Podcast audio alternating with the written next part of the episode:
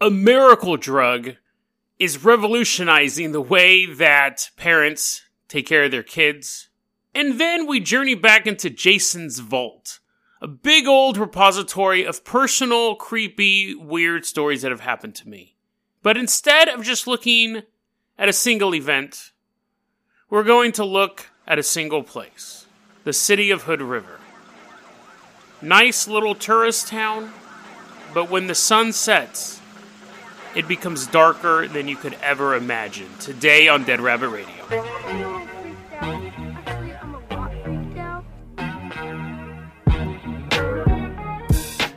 Hey everyone, welcome back to another episode of Dead Rabbit Radio. I'm your host, Jason Carpenter. I'm having a great day. Hope you guys are having a great day too. Also, great news. Uh, you know, I make fun of a lot of nerds on this show. I'm always like, oh, science is for nerds, and geologists just a bunch of lamos with rocks. That's true. I'm not taking any of that back. However, found out a couple days ago that the Russo brothers are now going to make a Magic the Gathering animated television series for Netflix and I was like, yeah, all right, some MTG. Getting in there, getting in that pop culture. I played Magic the Gathering when it first came out, what, in like 93? Played it for a couple years, took two or three decades off, and got back into it when uh, I think it was right after, I think it was right before Innistrad. I was running an Infect deck, so I became super popular at the hobby shop. I just moved up to Hood River here. Hey, this actually works because we'll talk about Hood River at the end of the episode. But when I moved to Hood River, I had no friends at all. So I was just looking for places to like meet like-minded people. Instead of going to a bar like a normal adult, I'm like, I'm going to go to the hobby shop. Let's see what type of fun people are down there. And there actually were a lot of cool people down there. But went down there, built an infect deck, and became super unpopular. Because if you don't know, infect deck is the cheapest, most maniacal deck. Oh, dude, my infect deck is on point too. It is. It's like a round three win, maybe round two if I get the right cards. But anyway, so I'm looking forward to that cartoon. Not a big fan of cartoons, but I'm a big fan of Magic the Gathering. And I don't play as much now because I really don't have time to do anything else. But yeah, no. And then I eventually got into the theater. That's where I made a lot of my friends too. So happy into that story. Jason has friends now. But let's go ahead and, and get started here with our first story. I wonder what the theme song's going to be like for Magic the Gathering animated show. I wonder if it's going to be like a magic gathers every night. If it's going to be like a hard rock one, or if it's going to be like a dubstep, as they're showing like Jace spinning around, like stealing your cards. I don't know. I don't know. I'm very interested in this cartoon. It'll probably suck, but the Russo brothers are doing it, so you know, Kind of high hopes for it. I'm sure they're just executive producers. Let's move on to the topic here. So I found this story recently, and I, I it was one of those things that I read and it kind of like got got under my skin and I was like, uh and then I was like, uh, maybe I'll cover it, maybe I won't. And then I went and I reread the article a couple of days later and I said, this is really just, uh, these people are insane. So I'm going to cover it. This is totally nuts. So there was this article written for The Guardian, which is a British newspaper. And I'll just read the headline to you because it's really just the best way to jump into this. It makes me enjoy playing with the kids. Is microdosing mushrooms going mainstream? So what this article does is it interviews a bunch of a bunch of women, a bunch of housewives and working women, and they they take mushrooms. So they microdose mushrooms. So what it is is they're taking 0.1 gram of shroom and eating it, and then being like, "Oh my god, life is so awesome. My kids aren't like totally annoying me anymore. I see the beauty of life.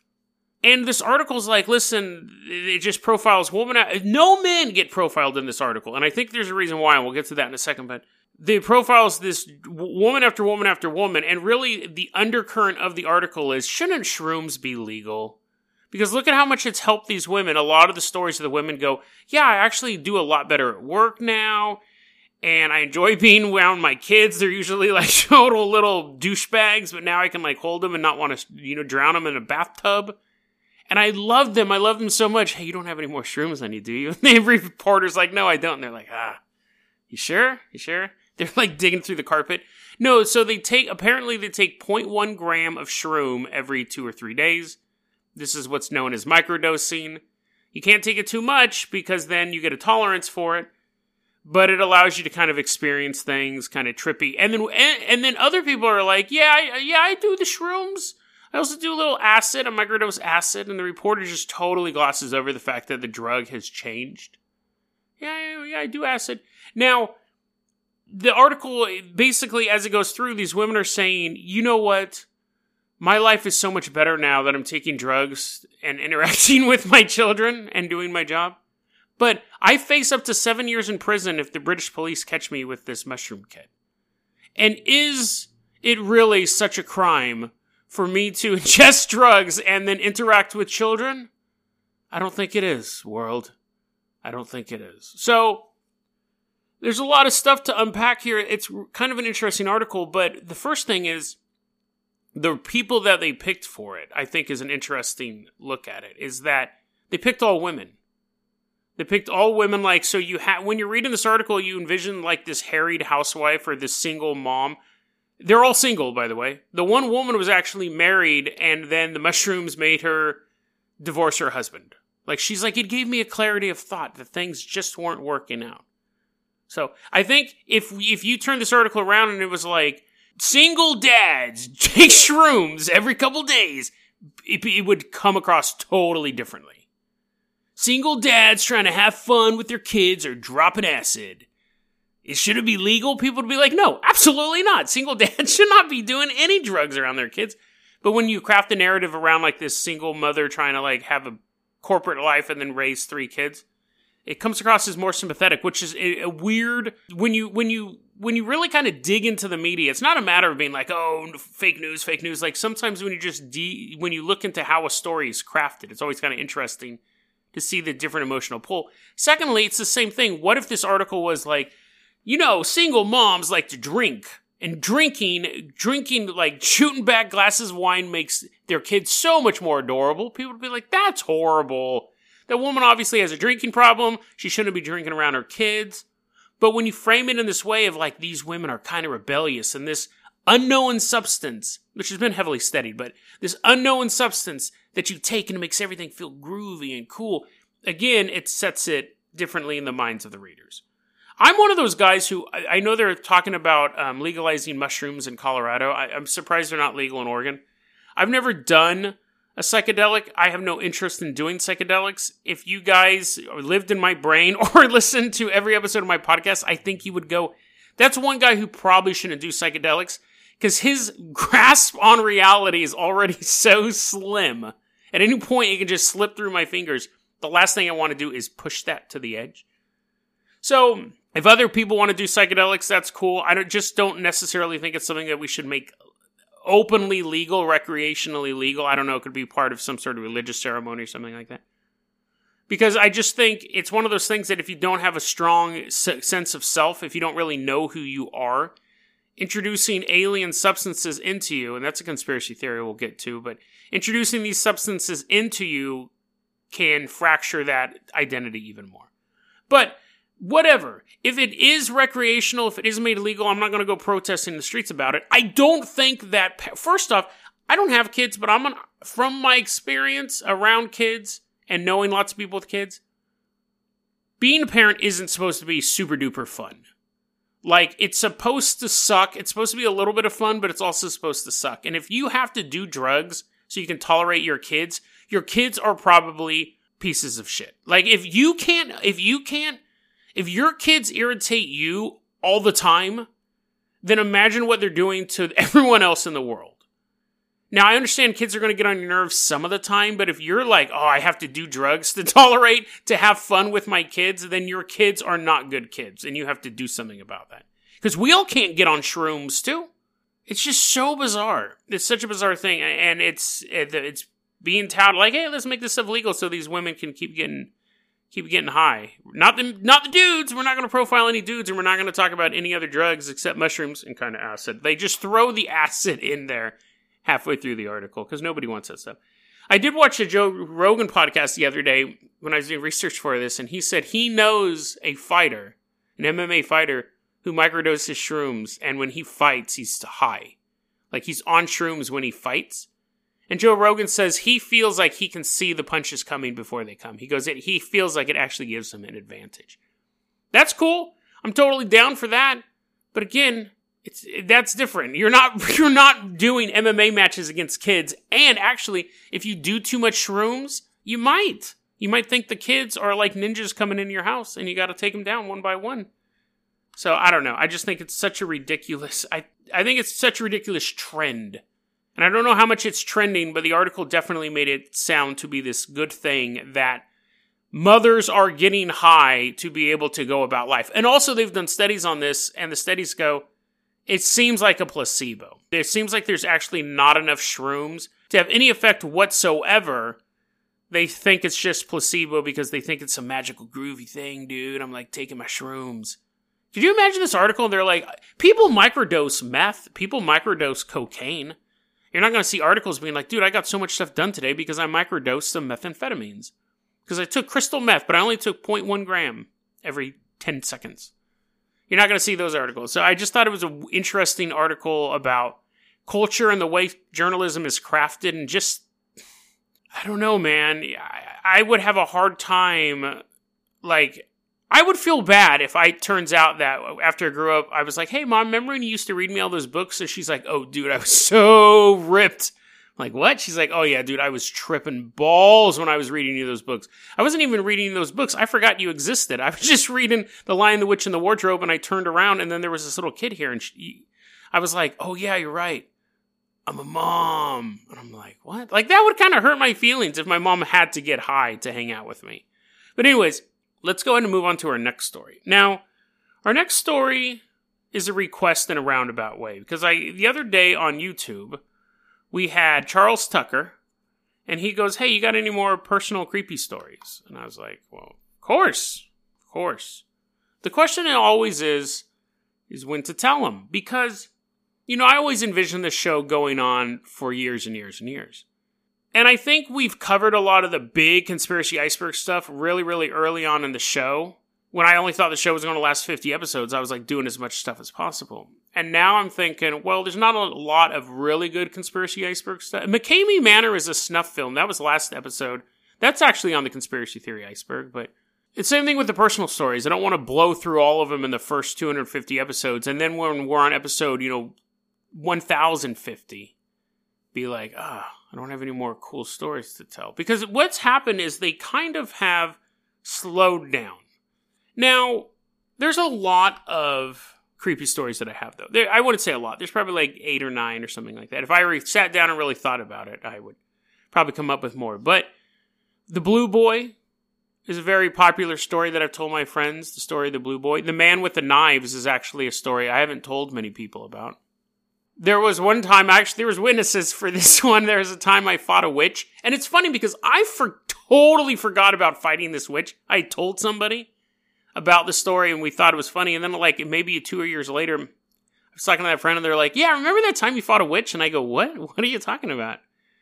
She goes, Remember you fought that witch? And I was like, I have no idea what you're talking about. And then she told me the story, and then I started laughing so hard. I was like, Oh my God, I totally forgot about that. I fought a witch. Because my life is so weird that sometimes the stuff, stuff like that, I just totally forgot. Because I was like, Oh yeah, there's this other craziness. One time I fought a witch. The portal, the portal in the hotel, that's always an interesting story. It's fairly short. Giant Jesus. Giant Jesus, I think I've talked about in passing on the show, but I'll do an I'll do a segment on the giant Jesus coming up. But those are all stories for another time. Those are all stories for another episode. What I want to talk about right now is the city of Hood River. that's where I live, Hood River, Oregon. Now I moved here. I moved up and down California my entire life. My dad was a minister. We traveled all the time. We grew up on college campuses while my dad was going to school. Ended up in Sacramento as an adult and was there until I was about 34, 35, somewhere around there. Moved up to Hood River. There's a street in Hood River called Wasco Street, and it basically cuts through the entire bottom half of the town. There's basically, you have Hood River proper, like downtown. You have State Street that goes from that all the way through. There's only like 10,000 people in town. Very small town. There's a state street that goes all the way through from one point of the city all the way to the other end of the city and like out onto the freeway. There's Wasco Street, which is the same thing. It's just um, farther down into town. If you can imagine towns broken up into three portions, this would be the bottom portion. Takes you by like the brewery district, takes you by like the industrial stuff.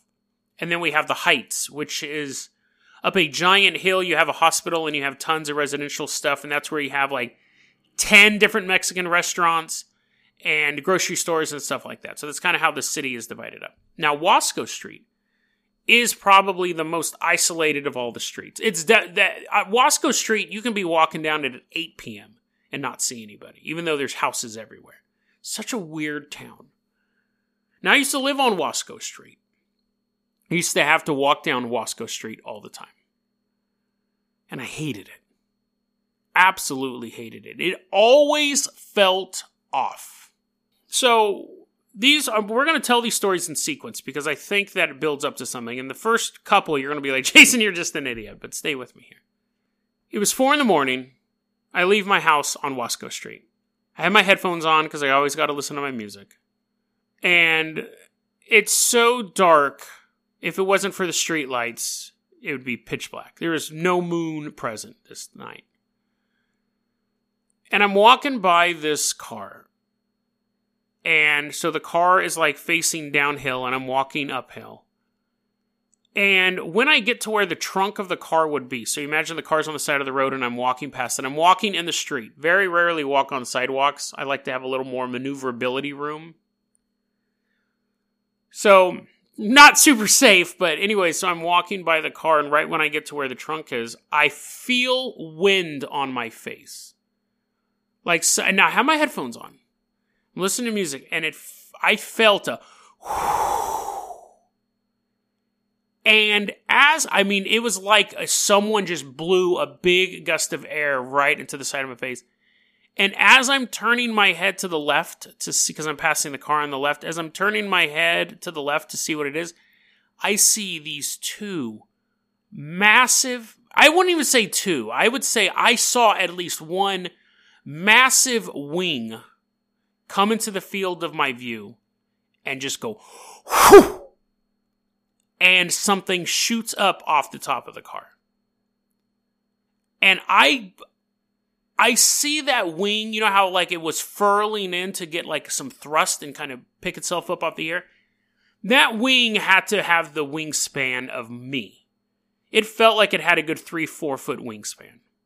And I didn't see anything. It was too dark. I looked up I couldn't see anything. I felt it and saw that wing while it was still illuminated by the light, the street light, and it just took off out of the air. And what I, so this is what I think it was. I think, and I've never seen anything this big, but the logical answer is it's some sort of giant owl was sitting on this car for whatever reason.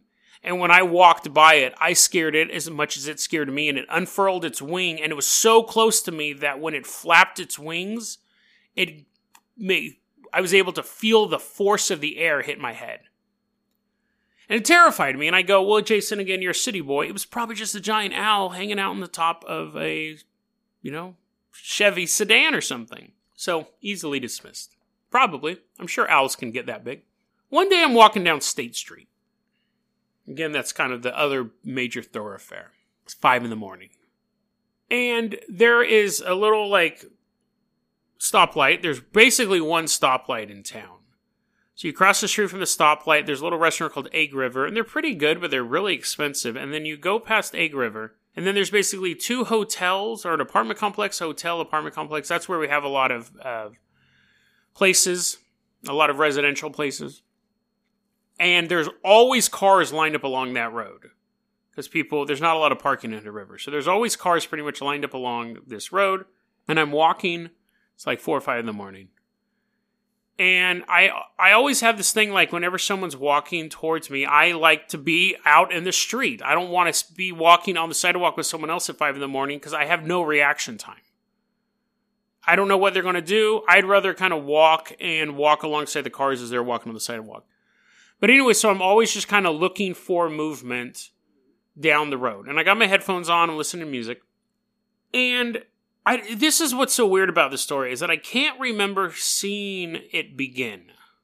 It's like I either must have been looking at something else and then turned my head, or it simply blinked into existence. I think what's most likely is I think what's most likely is I was looking at something else and I turned my head to look back in front of me. Because what I see in front of me, maybe 25 feet away, and again, this is like 4 in the morning, I see something that is about 4 or 5 feet high. Just the back of it, I see these two long back legs and right when I look at it, the back legs walk behind a car that I have to pass. So there's a car that I'm walking down the street. It's I'm walking on the sidewalk. There's a car farther up, and I see something walk. Now, I know that's a vague description because that's all that I saw. But basically, what it looked like, it was a four-legged creature, and I saw the hindquarters move. I didn't see what the front of it looked like and you're thinking, Jason, that maybe that was some big old dog. Here, this is what creeped me out. One, it had no hair whatsoever at all. It was, if it had hair, it had the worst mange possible because it was just basically cadaver white skin that wasn't super tight to the body. It was almost just kind of lumpy. It had really long back legs and the creepiest part was it actually walked and looked like a man would if he tried walking on all fours. You know how when people try to walk on all fours, their our legs are longer than our arms, obviously, so they do like that weird. It looked like someone was bent in such a position they were walking on their hands and feet, so their butt was sticking way up in the air, and they were walking with their hands and they were walking behind this car. Now, obviously, that to me is far more disturbing if it was some old naked man walking on his hands and feet, hunched over like that, walking behind a car that I have to walk past. That's far more disturbing than a ghost, because this is some real thing I'm gonna have to deal with, or even like a dog or a wolf. Because I can take on a dog, maybe a wolf. I'll tell the dog story someday. But it unsettled me. But what was weird is there was this weird moment where I didn't panic, where I was like, what in the world was that? And I actually then step off the sidewalk to see if I could watch it walk across the road to see what it was. And it didn't walk out from behind the, the car. So now I'm like, now whatever it is is behind that car that I have to walk past. So I then kind of am walking across the road and, and trying to like look at the back of the car as I'm like moving. So I'm like moving in almost a semicircle motion to get to the other side of the street and at the same time keep an eye on whatever that was. Nothing was there. There was nothing behind that car. Whatever it was couldn't have fit under the car where I wouldn't have noticed it. It, the hair looked like a pale naked mole rat hair. That's what it looked like. But it was Again, its butt was about up to the size of my belly button. So if it, when I said it was about three feet high, that was the part I could see. If it stood up, it would have easily have been my height or taller. It was skinny with really long, skinny legs, and the, the skin kind of held like folded up, like hung in folds, I guess is the way I should say it. Pale white. Nothing was there when I walked around. Now, obviously, I go, I must have been imagining that, or that must have been an hallucination or something like that. Must have not seen that right. Maybe a week or two later, I walked down State Street. Uh, the Walmart used to be open 24 hours a day. I was going to do some shopping, buy some stuff for the day where I probably had nothing planned. I was probably just buying chili beans and rice and all of that stuff. Sit at home, watch YouTube, and pretend I was an author, like I used to do for years. I'm walking. Basically, State Street and Wasco Street eventually collide. And then there's a staircase that takes you down. There's hills everywhere. So there you they, the Wasco Street and State Street collide. And then there's the Walmart. And I get to the Walmart and I start to walk down the stairs now. Because everything's kind of a series of hills, a lot of times you don't have straight shot vision, which is another thing I'm not used to. In Sacramento, you could basically look from one end of Sacramento to the other until your vision didn't work anymore. It was completely flat. But here, you you don't know what's coming up. I'm walking down State Street. I'm turning to where it collides with Wasco. I get to the top of the staircase that'll take me down to Walmart. And now I have a straight shot because basically Walmart is the you know what a Walmart is? It's just giant box building and it basically sits 10 feet from a freeway. So I'm at the top of the stairs and I can see everything from the freeway to the stairs where I'm at.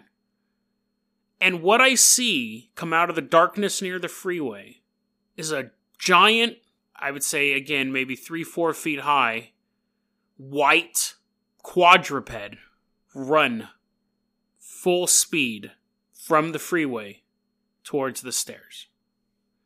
It wasn't a dog. It wasn't a coyote. It wasn't anything. I couldn't even tell you what the head looked like. It it was fairly triangular, which originally, as I'm watching it run, it felt like it was some sort of canine. But its behavior was what was kind of making me think that's not what it was. It did kind of have like a snout like face, but it was charging me from a good 100 yards away. And it was fast. And the way, this is so bizarre. And the way I'm positioned is that I'm approaching the top of the stairs. And I can see this thing run full speed along the front of Walmart headed towards the stairs. But I'm still approaching the stairs. I don't get to see the staircase myself. Now, I immediately gird myself for some sort of attack. Like, I'm like, whatever this is, I can't outrun it. And I remember, again, a very calm sense as this was going on. I remember thinking, I can't stop this. And it reaches, it, it reaches the bottom of the stairs, which is out of my view because I'm still kind of walking towards the stairs. So I'm watching it run and run and run, and I see it fall out of my field of view. So now I know it's right at the bottom of the stairs, and I'm waiting for it to run up those stairs. Completely disappeared. Nothing was there at all. Never saw that thing again. I remember when I first moved up here, I was on 4chan, and someone happened to post, Hey, does anyone know whatever happened to that story about that black dog? I think it was in some town called Hood River in Oregon and it was and it was someone just posted it on a creepy pasta thing on 4chan. No one ever responded to that, and I looked valiantly for more information about this creature and couldn't find anything. Couldn't find anything at all.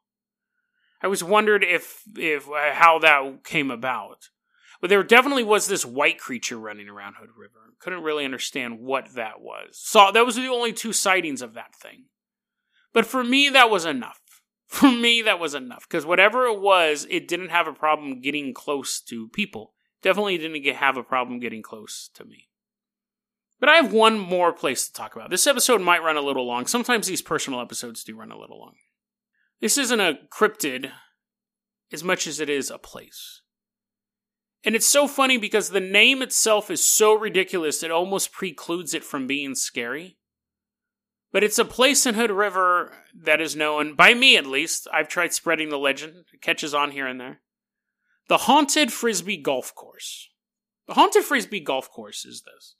Well, it's, kind of what it says. There's a Frisbee golf course that's haunted. And it's on Wasco Street. Now, again, Wasco Street is easily the most unsettling stretch of land in Hood River. Across it from it, there's a skate park where there's. Oh, I always keep wanting to go off on these segues, and the episode's already running too long. I, okay, I'll do this one.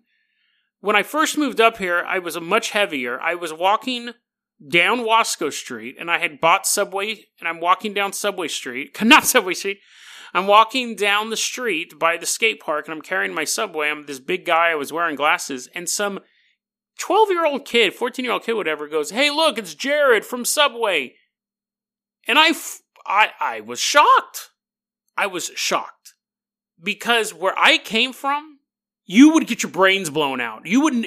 When I grew up, if you yelled out something to a random stranger, you wanted to get in a fist fight, and or you were you were stupid and your brains just got scattered everywhere.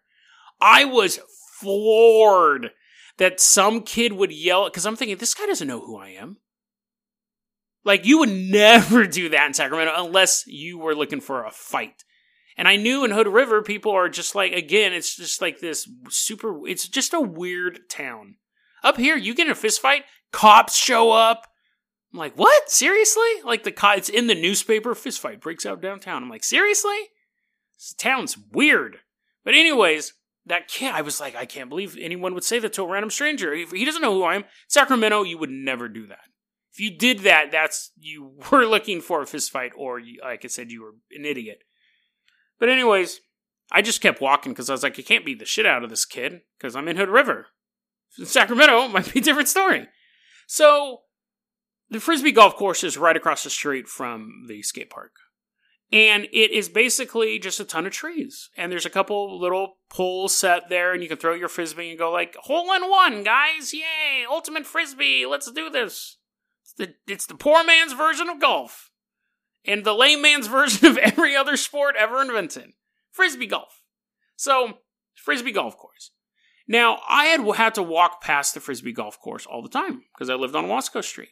And I didn't really think anything of it, but when I was walking by it after again 10 p.m. to like 4 4 a.m., I've been to like places where I've been to like flop houses, I've been to places where junkies hang out, I've been to crime scenes, I've seen body parts, I've been to some pretty messed up places. No place has ever filled me with such despair as walking past that frisbee golf course. Utter hopelessness for half a block. It is the most terrifying walk I've ever done, and I used to have to do it all the time. I worked late, started early, had to walk by this stretch. It was so unnerving to me that it actually, like, I would, I didn't even want to think about walking by it. And to walk past it, I had to go this, up this super steep hill. So it was this question of do I want to walk up this hill and like blow my knees out? Because again, I was much heavier back then. Or do I want to face my worst fears?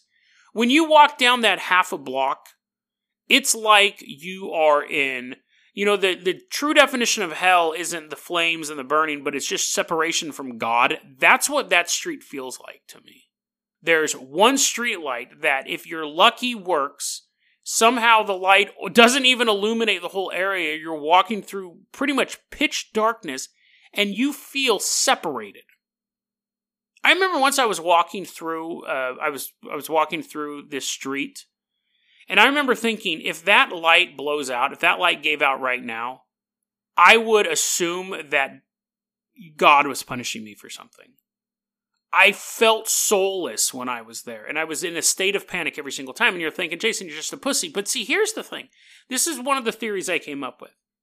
You know, when you go to church, or when you go to a special place, you go to a meadow that you really love, or there's a particular classroom you enjoy, or something like that. But I think the church is the best example. When you go to church, and the singing's going on and the praising is going on and stuff like that, you actually feel your spirit start to get lifted up like, oh, this place it makes me feel good.